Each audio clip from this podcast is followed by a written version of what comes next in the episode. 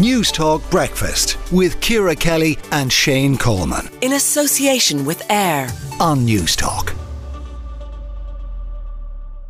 Norma Foley is going to bring a memo to Cabinet suggesting that we should be bringing about a ban on smartphones in primary schools for children. Um, for more on this, we're joined now by Dr. Elizabeth Farries, Director at UCD Centre for Digital Policy. Good morning to you, Elizabeth. Is this a good idea? Are, are, are kids, particularly primary school kids, very vulnerable to the content in particular on their on their mobile phones? Hi, thanks for having me. Um, is it a good idea? Look, a number of solutions have been explored by governments to the problem that is children's exposure to harmful content on the internet, on social media platforms, as streamed through their smartphones. And the discussion, it really follows a number of high profile cases in recent years, cases of involving impacts of social media on young people's mental health. There are devastating stories of suicide. And the tragic events like these are linked to what Amnesty International is describing as a harmful content rabbit hole. Now, Amnesty proposes a different regulatory solution to the harmful content rabbit hole um, other than an outright ban.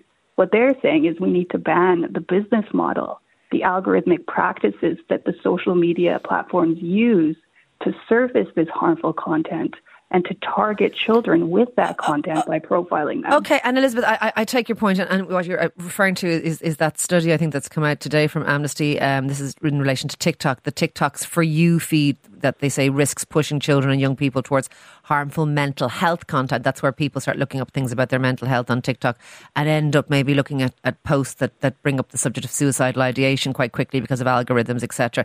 TikTok have said about that, I just have to better stick it in, that, that, that, that these claims don't reflect basic facts about our platform and we can't comment or speculate uh, on what's been presented without evidence. So that's what TikTok are saying about that. But I take your point. The algorithms, I think lots of us have concerns about that.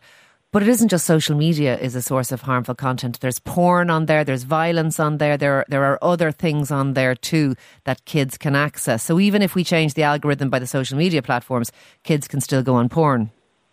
Yeah, it's true. But I mean, porn itself is also streamed through platforms that have business incentives. And so the solutions are on a range from from um, sort of mild to extreme. Mild solutions include education. Let's teach children and their parents about the harms of online content and teach them to use better practices on their smartphones. And then the platforms, and you will have seen this from TikTok, say, look, this is a consent exercise.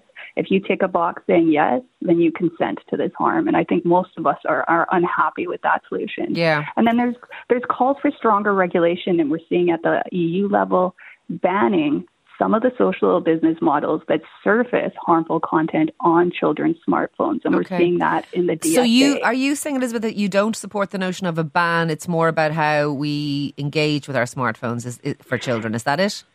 I'd have to explore the specifics of the minister's proposal, but I would have concerns about outright bans because there are safety issues attached to children having access to phones for communication purposes.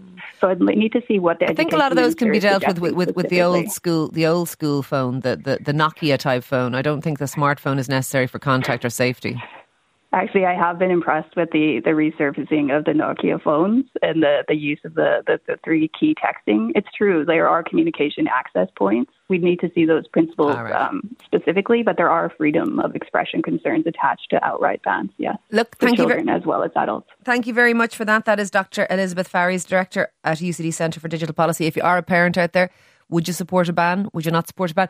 We might put up a Twitter poll actually uh, this morning and ask anybody involved uh, who particularly parents of, of, primary school children, yes or no to a ban? Uh, 087 1400 106 is the WhatsApp. Newstalk Breakfast with Ciara Kelly and Shane Coleman. In association with AIR. Weekday mornings at 7 on Newstalk.